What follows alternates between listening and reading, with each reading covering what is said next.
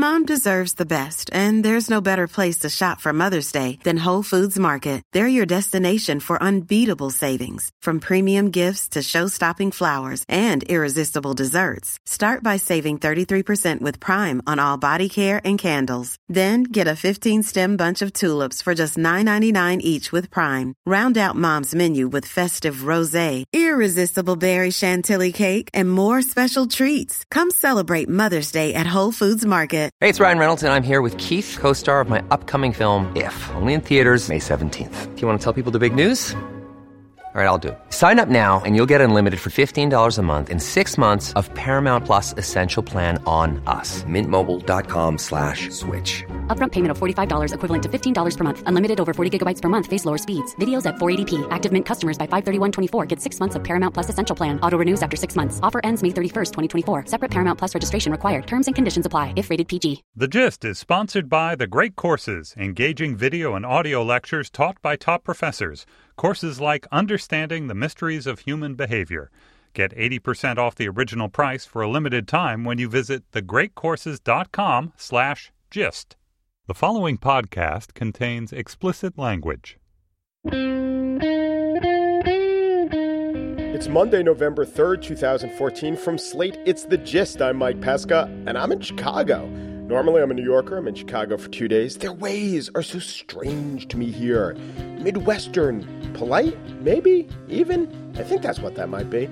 Transport is conducted over the roads, not under. And the roads themselves, normally, they have such easy to understand names. I 94, or what Los Angelinos would call the 94. Here, it's the Dan Ryan. And the 90 is the Kennedy Expressway, 55 Stevenson, 290 is the Eisenhower. It screws with your math, right? It's not just the roads. All right, here's an equation Dan Ryan minus Kennedy plus Stevenson, all right, minus 51 is 10. And Eisenhower is on the 10 cent piece, but Eisenhower is 290. Like I said, it screws with the math. Today in the spiel, Nik Wallenda's precarious walk. Eyewitness me was there. And Maria Konnikova is here to tell you not what to eat, but when to eat. Still, avoid bacon. But first, a day until Election Day and a visit from our polling expert.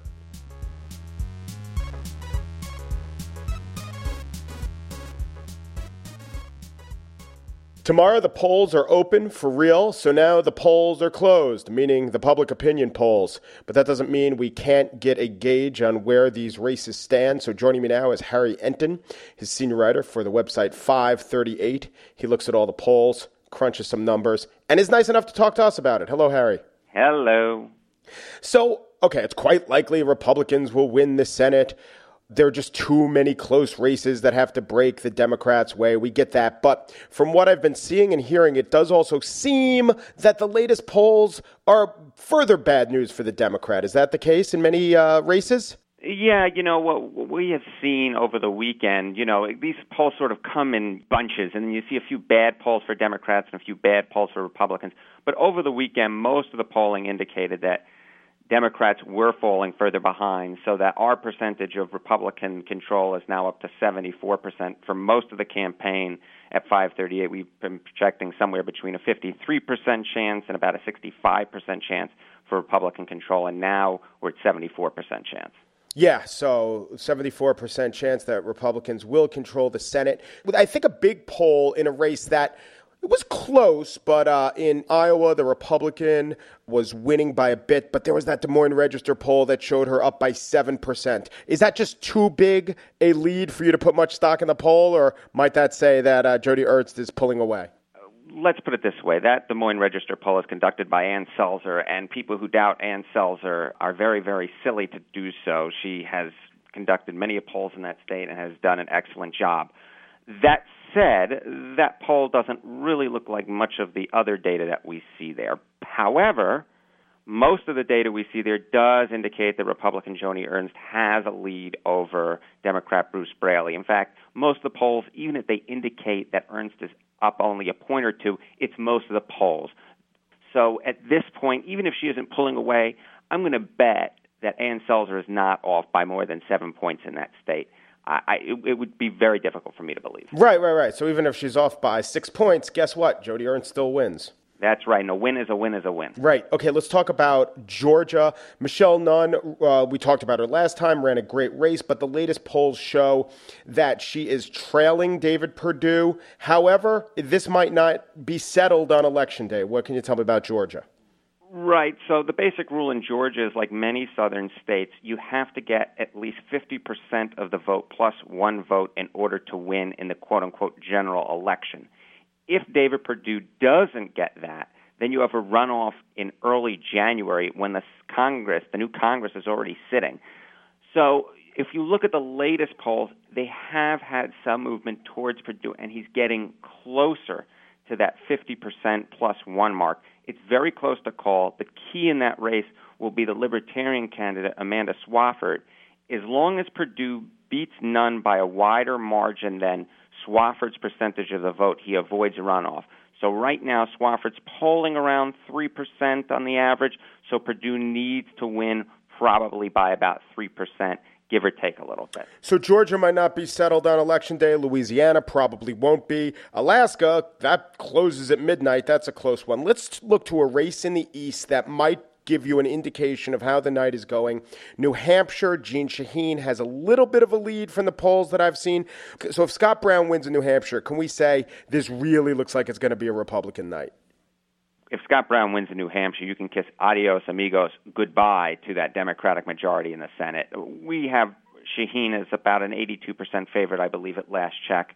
She has been leading throughout this campaign. Her favorable ratings are significantly higher than Brown's. The only thing really keeping Scott Brown in the race up there is that President Obama is so unpopular. There has been some suggestion that the polls had tied in there, but we still have Shaheen as the favorite. If Brown wins, oh, it is going to be a very, very long night for Democrats. Karl Rove is citing that 6% of voters in New Hampshire are undecided, 13% of voters in North Carolina are undecided. In a midterm, Karl Rove argues, he knows elections, undecideds break for the party out of power in most contests. Is that true? Eh, I'm not sure I would necessarily trust Mr. Rove on that one. I'm sure he's a nice gentleman, but the research that I have seen indicates that undecideds, you know, tend to break either A, evenly towards the two parties, or B, they tend to break in the directions of the fundamentals in those states. So, you know, if you're in a blue state, then they tend to break towards the Democratic candidate. If you're in a red state, they tend to break towards the Republican candidate. And New Hampshire, especially, is not very much of the either. It's more of a purple state, so I'd expect undecideds to break fairly evenly. In North Carolina, there may be a better chance that those undecided voters break towards um, Republican Thom Tillis, and that might be part of the reason why. In fact, it is part of the reason why uh, we have Tillis's chance of winning slightly higher than Brown's chance because the fundamentals in that race in North Carolina are a little bit more favorable to Tillis than they are to Brown up in New Hampshire. Let me ask you this. I was listening to, I think it was Charlie Cook on Meet the Press, and he said that we find, even in these close races, that it's usually the case that when they break, they all break in one direction. And I get that, although I like baseball. And we also said that the last nine times a home team was in a game seven in the World Series, the home team won. Well, guess what? This year, the Giants won. And I don't bring this up to say, oh, sometimes things go against the trend. I bring this up because elections happen so infrequently. To say that most years something happens, we're really talking about a pretty small sample size. So, that said, um, will you expect very close races to all break in one way or another? Is that a good way of looking at it? You know, I'm reminded of that YouTube clip where they put baseball players together and their statistics in limited sample size and they sing in like an opera type of a thing, small sample size. And that's exactly what we're dealing with here. Small sample size, small sample sample size, small sample size. I mean, look, in 2006, for instance, I'll give you an example where supposedly all the close races broke for the Democrats. In all of those states, Virginia, um, Montana, and Missouri, in all of those, the Democratic candidate actually had a lead in the average of polls. That was what was really happening. Was yeah, all the races races broke towards the Democrats, but they were leading in all the polls. Versus in Tennessee, where they were trailing in 2006, Republicans held on. What I would be looking at here in this situation is the polling averages or the polling forecast that we produce at 538 and chances are those races are going to break to the candidates that we have favored. Now, obviously, there are going to be a few cases, or potentially there are a few cases where that won't occur. And I think that probably, you know, a state like North Carolina, where the fundamentals favor Tillis over Hagan, would be a chance for that kind of break towards, you know, the Republican Party who's already scheduled or expected to have a majority heading into the next Congress. Harry Enten, senior writer, 538.com. Thanks so much. Thank you.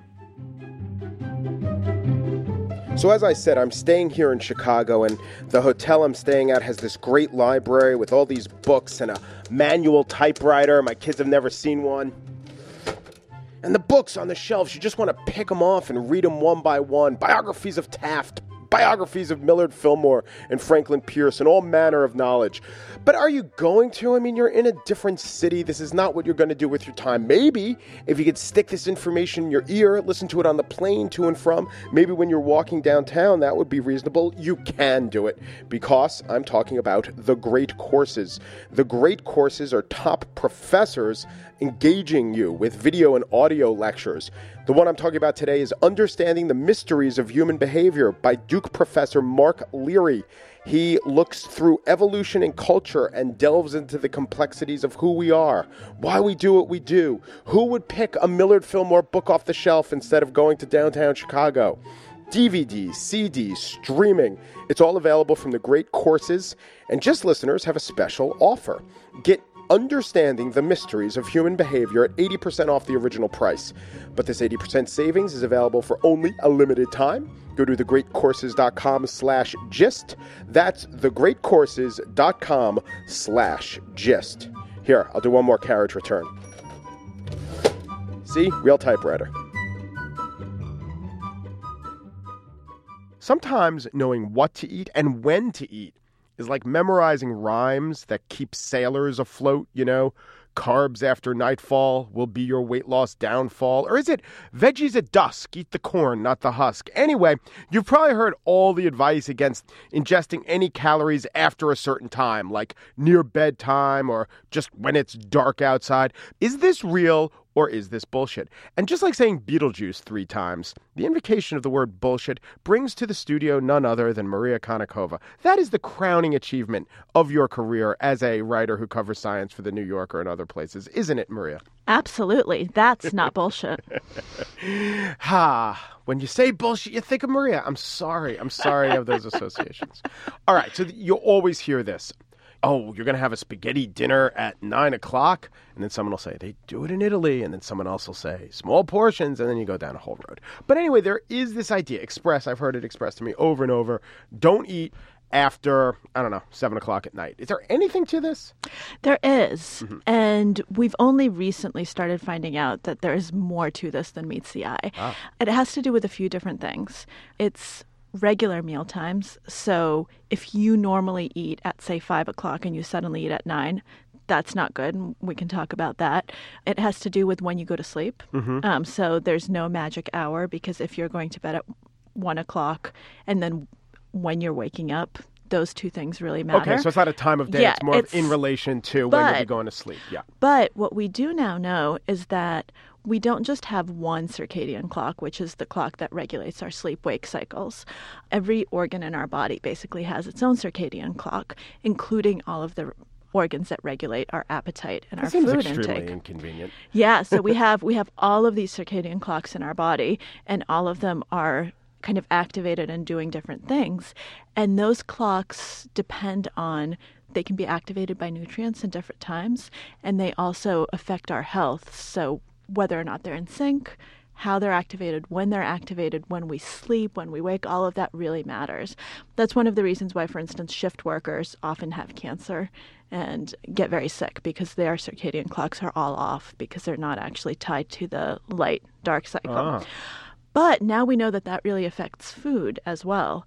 So when you eat something is going to affect your body differently is it metabolism? Is it true that your metabolism slows down when you're sleeping? It's not necessarily that your metabolism slows down, it's that all of those circadian clocks yeah. are going to be working differently.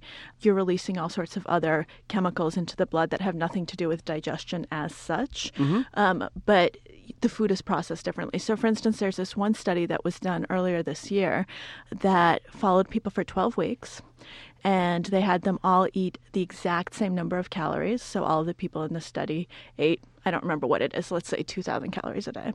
Um, I think USDA it- guidelines. Yes, USDA guidelines. Otherwise known as most average appetizers at the Olive Garden.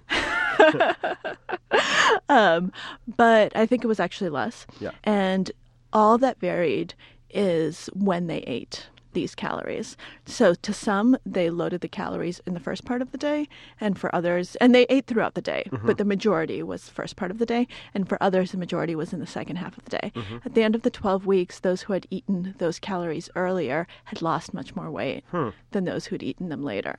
And this was kind of the first controlled study that really looked at we're going to feed you the exact same thing. We're just going to vary when you're eating it. And so that was pretty good evidence that, at least for weight gain, those types of things can matter. I don't think people really understand the exact mechanism yet, but we're only now learning that it does matter. Then there's another thing that matters. Also, this year, all of this work is coming out now because people have gotten really into circadian clocks. And we've only recently found out that every single organ has a circadian clock, and that's kind of cool.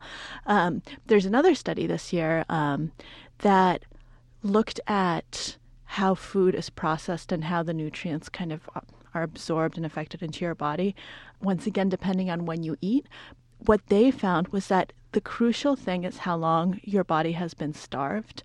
And the longest period you're ever starved is when you're sleeping. Mm. And that's the period that really matters. So I'm guessing if you ate dinner at midnight, mm-hmm. but then you didn't set an alarm clock and you woke up at 11 noon mm-hmm. 1 p.m mm-hmm. see how see how sleep deprived you are. And then had breakfast. Then for you it wouldn't matter that you actually ate that late. What matters is if your starvation period is shortened because then your body gets a little bit messed up. So, Maria, if we were to consult you as a dietitian beyond your other skills, and you were to give us not a what you should eat, but a when you should eat, what are the optimal times? What would you say? When should I eat, Maria? well it depends mike what time do you wake up Seven some days, most days. okay so let's say you eat breakfast at 7.30 Okay. that's going to be your break fast when you're ending that starvation period of cow, the night That's how that word works. Then we're going to have you eat lunch at noon Uh-huh. since you wake up pretty early. So s- eat lunch sometime between noon and we're not going to be sticklers between noon and twelve thirty. Okay. Somewhere. That's a not stickler. all right, Okay. between noon and one. Thank Give you. yourself an hour window. All right. And then we'll have you eat dinner. What time do you go to sleep? Uh, 11. Okay, so we'll have we'll have you eat dinner um, between six and seven. Okay, so right now I'm doing one of those things. I don't eat breakfast. I eat lunch around 12 and I eat dinner never, never as early as you say.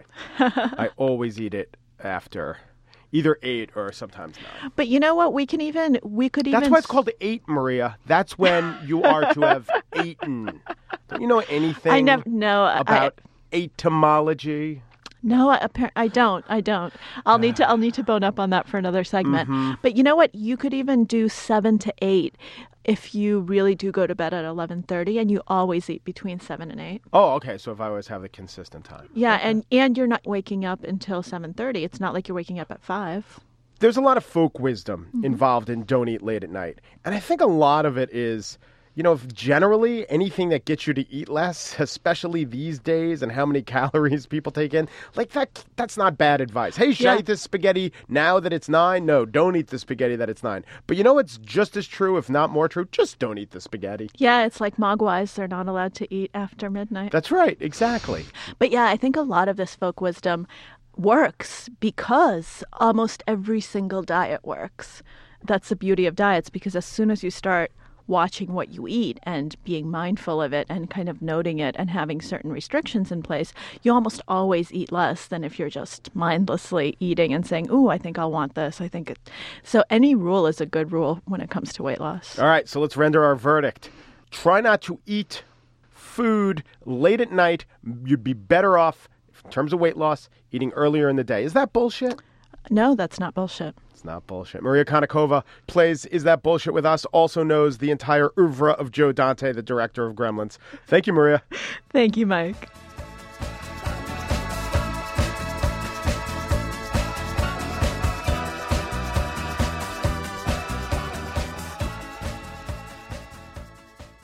And now the spiel about last night, aka aerial adversity in Chicago. Sunday night, just past dusk, tens of thousands of people were gathered along the Chicago River looking up.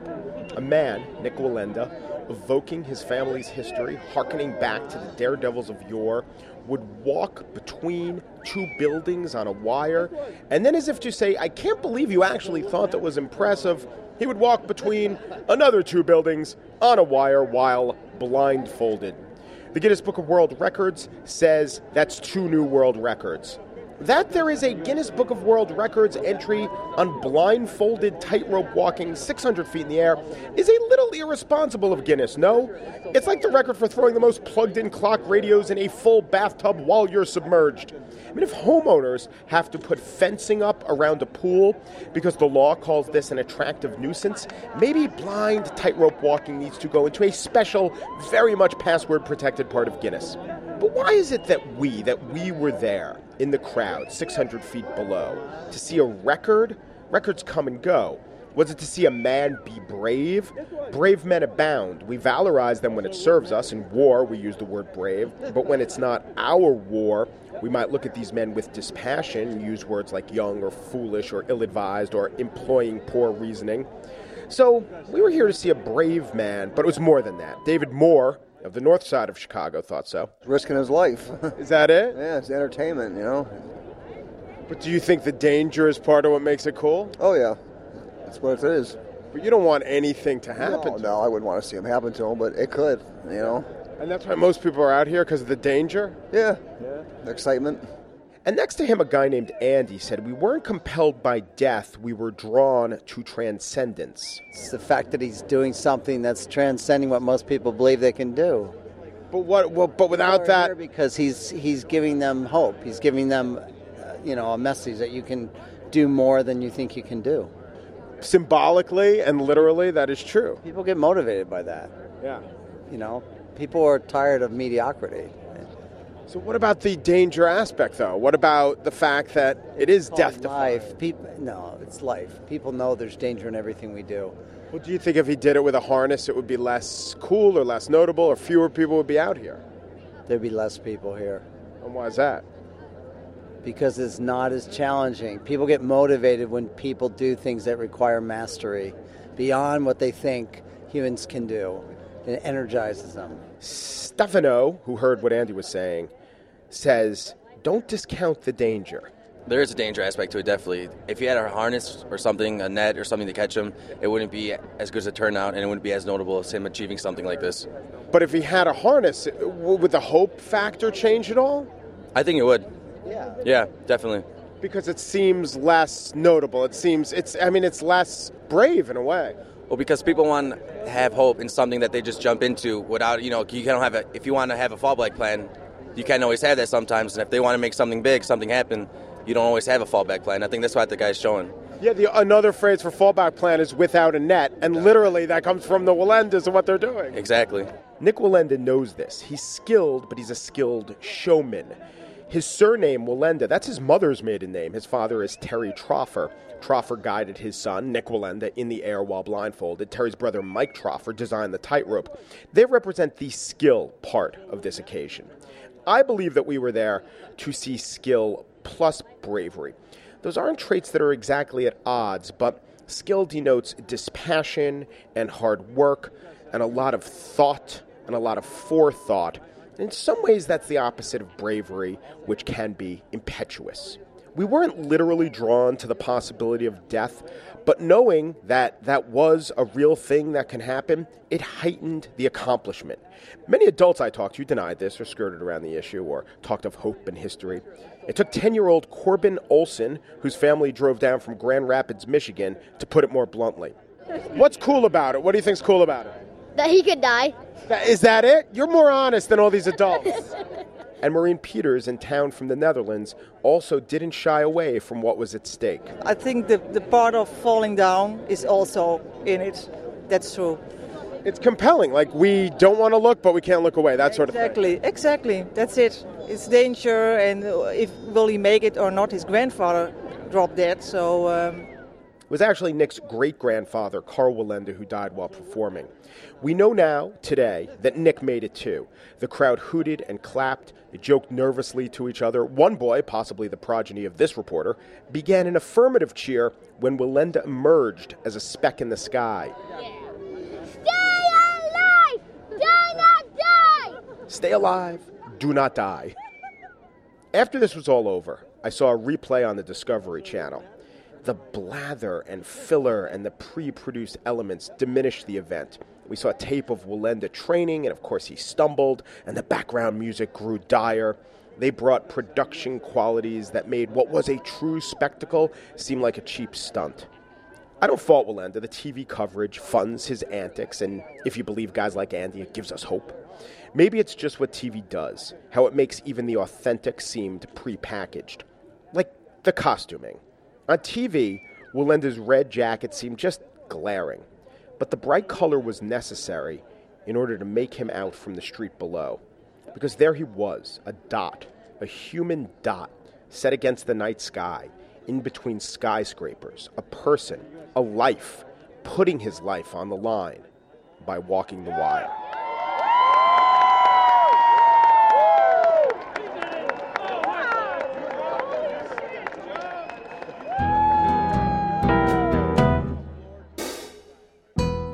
That's it for today's show. Andrea Silenzi, the Gist producer, never puts ketchup on a hot dog. Never. Joel Meyer, managing producer of podcasts, doesn't really know the names of any of the bars he goes to. He just looks for the big old style sign and knows that'll work. Andy Bowers is executive producer of Slate Podcasts, has driven on LSD. That's Lakeshore Drive. Sheesh. You can subscribe to us on iTunes or listen in Stitcher. We have a daily email to sign up for, slate.com slash gist email. The app Yo's a good way to know when we're ready to go. Sign up for the app and then subscribe to podcast. We'll yo-yo when we're ready, or we'll send you that email I talked about. We're on facebook.com slash slate. Just email the gist at slate.com. Actually, it's called the Second City because of their great fire, not because any, uh, you know, jealousy of some other city, you know, some uh, some town east of Allentown out there, you know, some town south of Poughkeepsie. Yeah, bunch of jerks, bunch of jerks, the people from that place over there. Thanks for listening. Sorry if that was a terrible accent.